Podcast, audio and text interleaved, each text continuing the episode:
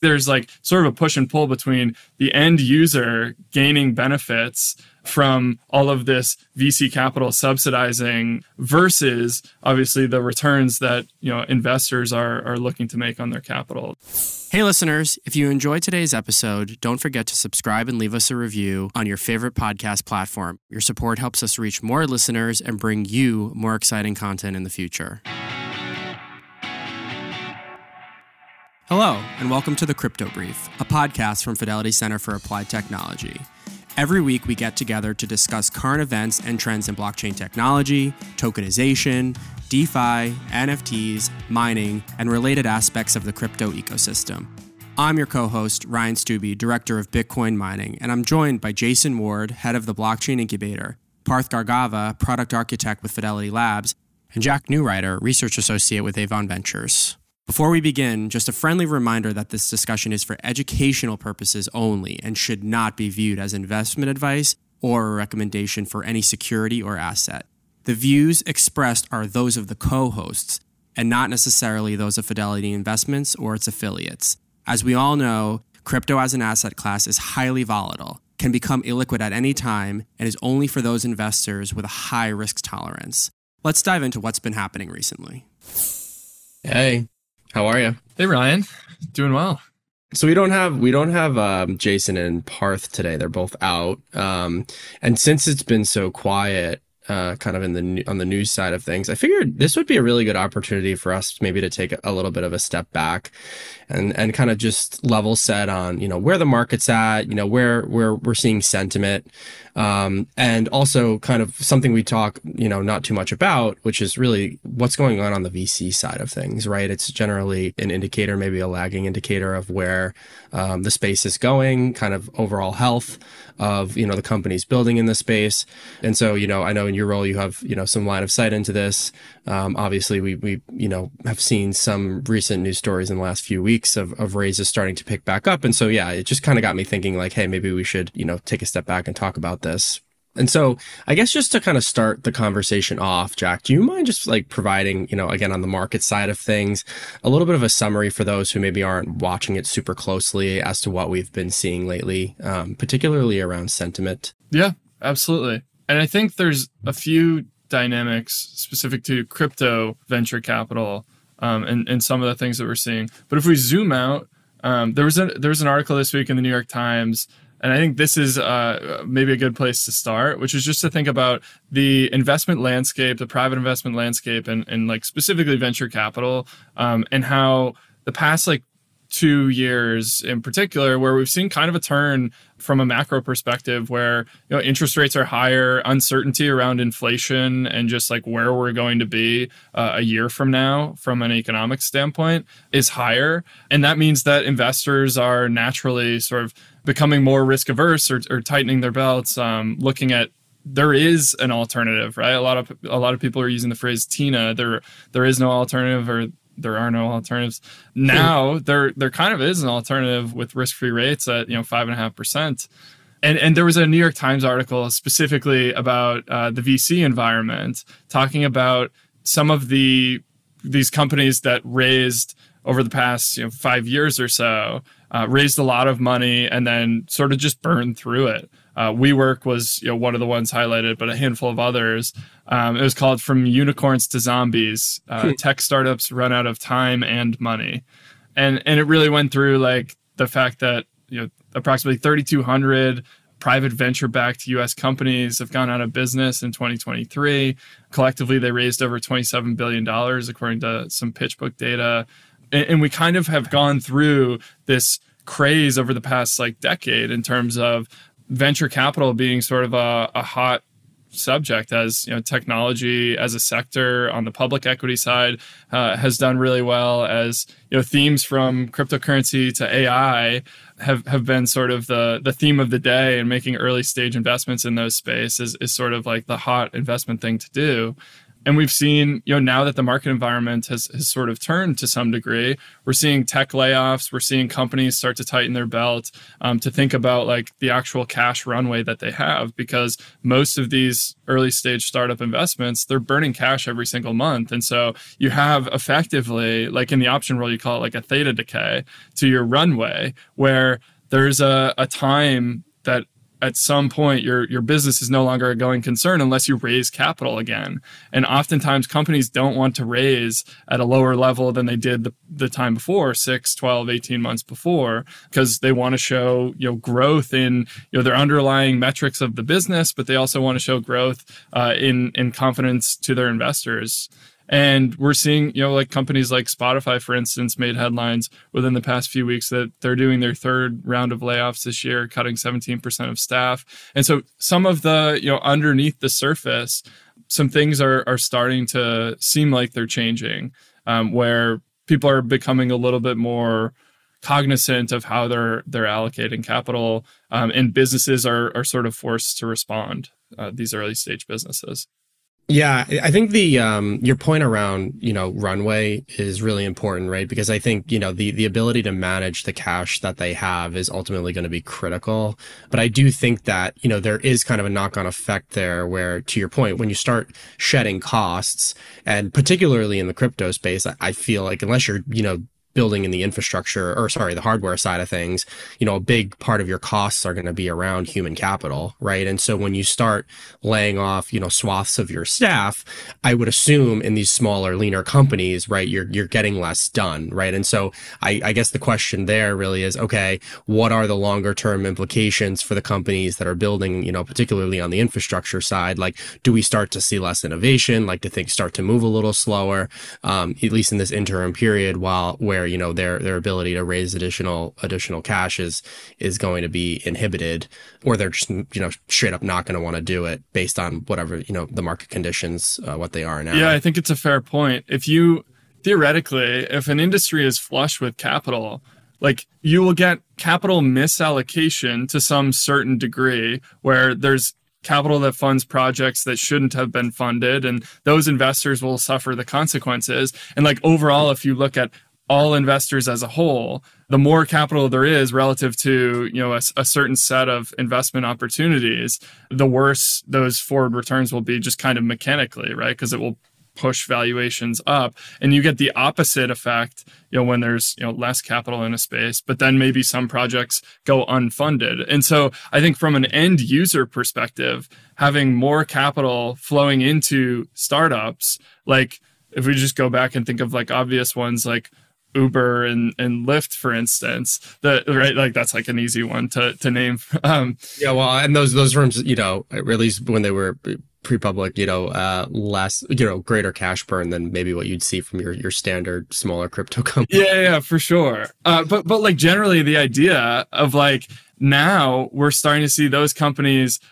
are are trying to you know lower their burn, and they're raising their prices, and so people are, are kind of accustomed to these cheap Ubers that were so much cheaper than taxis, you know, five or ten years ago when they were getting, you know, significantly funded through this venture capital uh, pool. And then now they bootstrap their network effects, and now they're starting to shift into trying to create, you know, underlying cash flows. And so they're raising their prices because they think they have adequate network effects. And you see there's like sort of a push and pull between the end user gaining benefits Uh, from all of this V C capital subsidizing, you know, some of these applications that they get to use, or funding things and building things out that maybe wouldn't have been built out had there not been a ton of capital, you know, funding these various ideas, versus obviously the returns that, you know, investors are are looking to make on their capital. There's sort of always that constant push and pull um, between the two, I think. And you're starting to see maybe a little bit of a shift in that.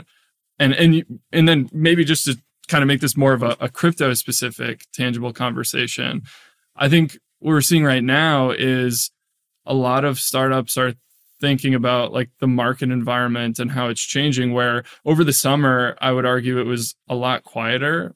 There were you know significantly less deals happening. And, and we can see in the data that as recent as Q three, like you know there's there's data from PitchBook that I pulled. And if you look at effectively just a drawdown in the number of deals and the value uh, that's flowing into those deals that was basically a linear line down from Q one twenty twenty-two uh, all the way through Q three is where the data stops. So we saw eleven billion dollars flow into about eleven hundred companies in Q one twenty twenty-two. That was the top of crypto venture funding. And now, in, as of Q three, you know, we had about two billion dollars over the quarter funding two hundred companies. And I think right now, what you're having a lot of people say is, well, maybe we have Bitcoin E T Fs coming. We have the Bitcoin halving. Bitcoin historically moves in these kind of four-year cycles. And if you kind of run that math, you would think that, you know, maybe we're we're towards the end of a bear market. And like, not to say, you know, predicting what's going to happen one way or another, but I do think that's, you know, some of these founders are looking at like their cash runway and saying like, oh, if I can just get through these next, you know, six, twelve months, maybe right. the market starts to turn. And then in effect, that impacts, you know, the, the venture funding landscape and then allows me to raise in maybe a, a little bit of a more constructive environment for me uh, as the founder versus the investor. Because yeah. there's always sort of this, to some degree, standoff. And I think you're seeing that in the number of deals that are actually funded, you know, this year versus last year. Well, and I, I think even in the most recent quarter, right? Like, you know, I, I think this is a good segue when we when we think about kind of sentiment and the shift that we've seen, right? Obviously, the last, you know, few months, uh, last few weeks, you know, we've seen a notable shift in sentiment, particularly around, you know, what's perceived to be the, you know, approval of an E T P, which is, you know, I think bode, bode well for, for crypto prices, particularly Bitcoin, um, and Ether. But the question that kind of immediately comes to my head is, okay, you know, in this theoretical, right, this the, still theoretical, uh, scenario where we get an E T P approval, what does that actually really mean for the V C space and really for the companies that these V Cs are funding, right? Because I think like, okay, okay, yes, you can have, you know, you have this sentiment shift and there's there's a certain momentum that would come along with that, right? But when you think about kind of the individual areas where the money has gone and presumably would continue to go, it's not immediately related to any kind of, you know, institutional financial product, right? It's it's in the the Web three space, it's in the DeFi space, it's in the, you know, infrastructure and development tools space, right? So I wonder, like, okay, is there a relationship there, and kind of how strong is the correlation in terms of, you know, these companies' ability to raise cash on the coattails of perhaps some other positive uh, developments happening elsewhere in the space? Yeah, I think I think that's a fair question to ask, which obviously I don't know the answer to, which is like, right. if yeah. you have more of like a rhetorical. Yeah, like if you have something constructive happen for Bitcoin, and even you could even bring this down to just the token level and throw venture out the window of like something constructive happens for Bitcoin, but yet like the rest of crypto is getting excited about that. But it's like, well, it's only technically happening to Bitcoin. But like Bitcoin is is ultimately like the ultimate beta to crypto. And so I do think that like that piece is constructive, is like, okay, if you have Bitcoin in a, a registered investment product that's, you know, approved and, and regulated by the S E C, that starts to be obviously constructive for Bitcoin specifically. But then I think that kind of trickles down and everybody's looking at it as like, oh, okay, now regulators are are starting to come along Uh, to this space. Whether or not they actually are, you know, the narrative, I think, will probably play that way. And and people are looking at it as if, if that's approved and that is constructive for market prices, then maybe that helps me as a founder because, you know, if I'm building some piece of infrastructure around the digital asset space, if digital assets are worth more and people have a positive outlook on them, Um, then there's probably going to be more funding available um, and more willingness for investors to accept higher valuations. Yeah.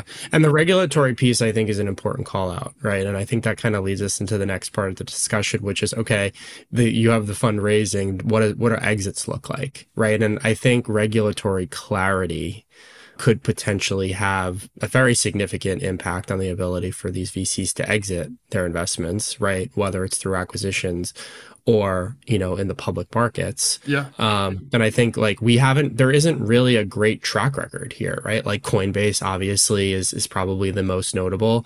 I mean, when you look at the data, we were kind of, you know, chuckling earlier, it, it, it definitely skews the numbers a bit, right? When you, when you look at these exits historically, where you have basically a flat line, a huge explosion, and then it flat lines again, right? Um, and then, you know, but outside of the Coinbase I P O, we haven't really seen a ton of activity, particularly on the public side of things. Yeah, you, I mean, you basically have only had one meaningful I P O, uh, and that was that was Coinbase, like you right. said, in twenty twenty-one. But as we look forward, like I think there's two things that happen if you start to get a more constructive regulatory environment into next year. One is the potential for some of these like unicorns that are late stage to consider going public, and the other is what does it mean if TradFi is now able to have more regulatory clarity and able to offer more in terms of digital asset, you know, product offerings or services. Like there's a potential for acquisitions from, you know, TradFi institutions that don't have their own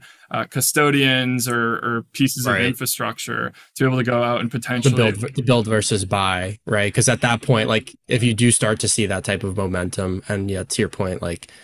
There's there's more clarity on the regulatory side. Companies that aren't, you know, actively building in the space now and probably for the last few years would find them themselves in a rather precarious position with needing to keep, you know, keep pace with the rest of the market. Yep. Right. And so that could, I think there's a whole host of, you know, opportunity on the acquisition side then for the for the companies that are building in this space. Yeah, certainly. And then like sort of on the I P O side, and this is not to speculate on any of these companies in particular, but like Circle.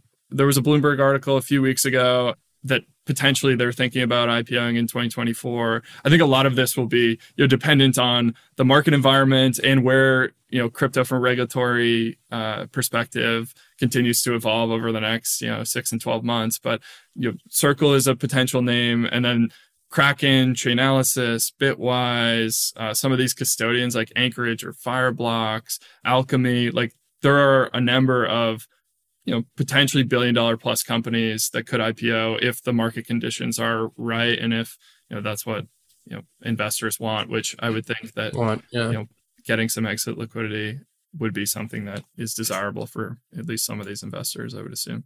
So I guess as we think about the remainder of this year and, and into this into the next year, right? I think, you know, we've we've it, it seems like, and I'd be curious to get your thoughts on this. We have seen, you know, a slight uptick, I would say even in the last month, month and a half, right, in deals that are being announced. And it seems to me that some of these deals have been in the pipeline for a really long time, or, you know, it's kind of like we're just finding out about them now, but they were really done, you know, last year, right? So I think that maybe skews it a little bit. But any thoughts on like, you You know, probably like the next six months, like, do you think we're still in a holding pattern, right? Or do you, do you, you know, see that we may start to see, you know, a little bit more volume on the, on the deal making side of things? I mean, I think a lot of it ultimately is going to hinge on where does the market go? Um, and then it's where does crypto market prices go? And then where is this, you know, from a macro perspective, where are we headed? Um, which I obviously don't have the answers to either of those. Um, yeah. But it, I, I don't think anyone really does, yeah, right? yeah. But it it does seem like, okay, the, the market environment that existed in like twenty twenty-one into early twenty twenty-two, like that seems like it was sort of peak euphoria. And you had things going on in traditional markets uh, that were, you know, emblematic of what was going on in crypto as well, in crypto venture, where you had a lot of funding taking place in a large number of deals. Now it seems like you've maybe kind of bottomed out.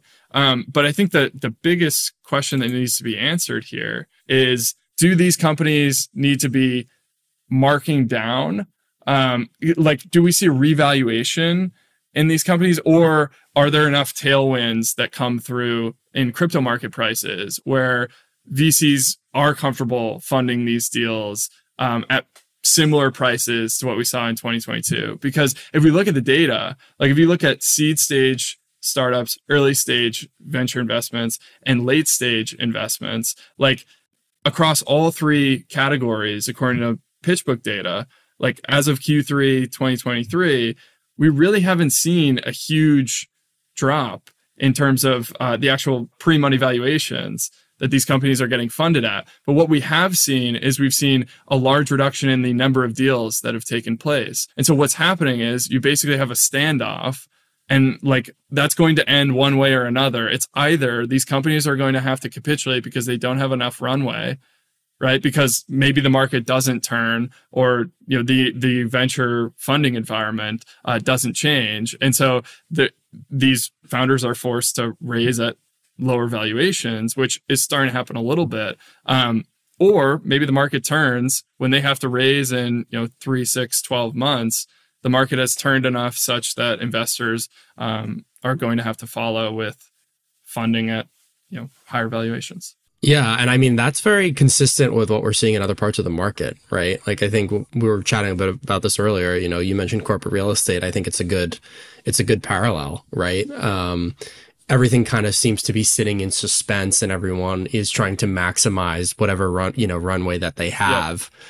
In order to try and sustain, you know, sustain the current market environment. Yeah. And that's what you get with uh, an illiquid market. Right? These, right? These are private markets. And that's the same thing with all these you know, commercial real estate deals. It's like, okay, well, if I can keep paying, you know, scrounging quarters out of the, you know, crevices of the couch in order to pay my mortgage payment every single month on whatever this piece of real estate is, as long as I can keep making the payment, that's fine. But then if I hit a maturity wall, which is like the big thing in commercial real estate, is like a lot of these loans are like five or ten years, and then there's a balloon payment, or you effectively you would refi it. But then if you have to refi it at a higher rate, or you have to mark down the value uh, of the of the actual piece of real estate, well, then your loan to value gets all out of whack, and like you can't refinance it, so you have to hand the keys back to the bank. Right. So like, okay, right. You're in this kind of standoff period of time, and there's so much just broader macro uncertainty, I think, underneath the surface. Um, and that's the same thing here in these crypto markets. Is like, okay, well, if we can tighten our belts a little bit, if we can make sure that we survive into, you know, midway through next year, or, you know, one year out, maybe we're hopeful that the market turns, and maybe it does, or maybe it doesn't. But then at the end of that twelve month period, we'll probably get our answer, and you know, one way or another, the market's going to recalibrate, and there will be, you know, an, you know, an increase in the number of deals, whether it be at a lower valuation or at a higher valuation, because the market environment has changed again. Yeah, yeah. No, I mean, it's it's really interesting, and to your point, I, I, unless you have a crystal ball, it's really almost impossible, at, you know, f- from where we're sitting right now to understand where it's ultimately going to end up.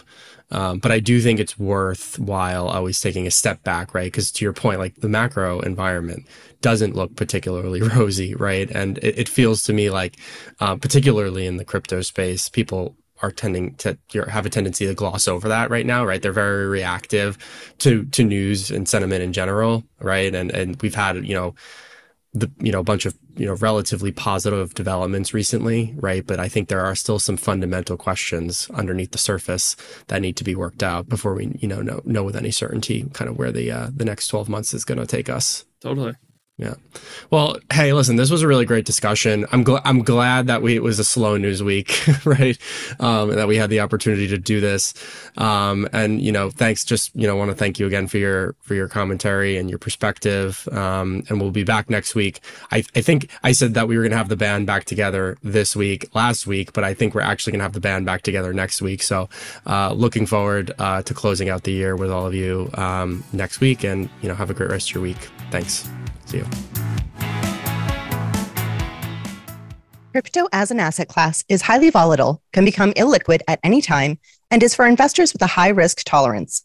Crypto may also be more susceptible to market manipulation than securities. Crypto is not insured by the Federal Deposit Insurance Corporation or the Securities Investor Protection Corporation. Investors in crypto do not benefit from the same regulatory protections applicable to registered securities. Past performance is no guarantee of future results. This podcast was produced by the Fidelity Center for Applied Technology, also known as F C A T. F C A T does not offer digital assets nor provide clearing or custody of such assets. It is for informational purposes only and is not intended to provide tax, legal, insurance, or investment advice, and should not be construed as an offer to sell, a solicitation of an offer to buy, or a recommendation for any security or other asset by any Fidelity entity or third party. Views expressed are as of the date indicated, based on the information available at the time and may change based on market or other conditions. Unless otherwise noted, the opinions provided are those of the authors and not necessarily those of Fidelity Investments or its affiliates. Fidelity does not assume any duty to update any of the information. Fidelity and any other third parties mentioned in the podcast are independent entities and are not affiliated. Mentioning them does not suggest a recommendation or endorsement by Fidelity. This information is not intended for distribution to or use by any person or entity in any jurisdiction or country where such distribution would, or use would be contrary to local law or regulation. Persons accessing this information are required to inform themselves about and observe such restrictions. Third-party trademarks appearing herein are the property of their respective owners. All others are the property of F M R L L C. Copyright twenty twenty-three F M R L L C. All rights reserved. one zero four zero one five six.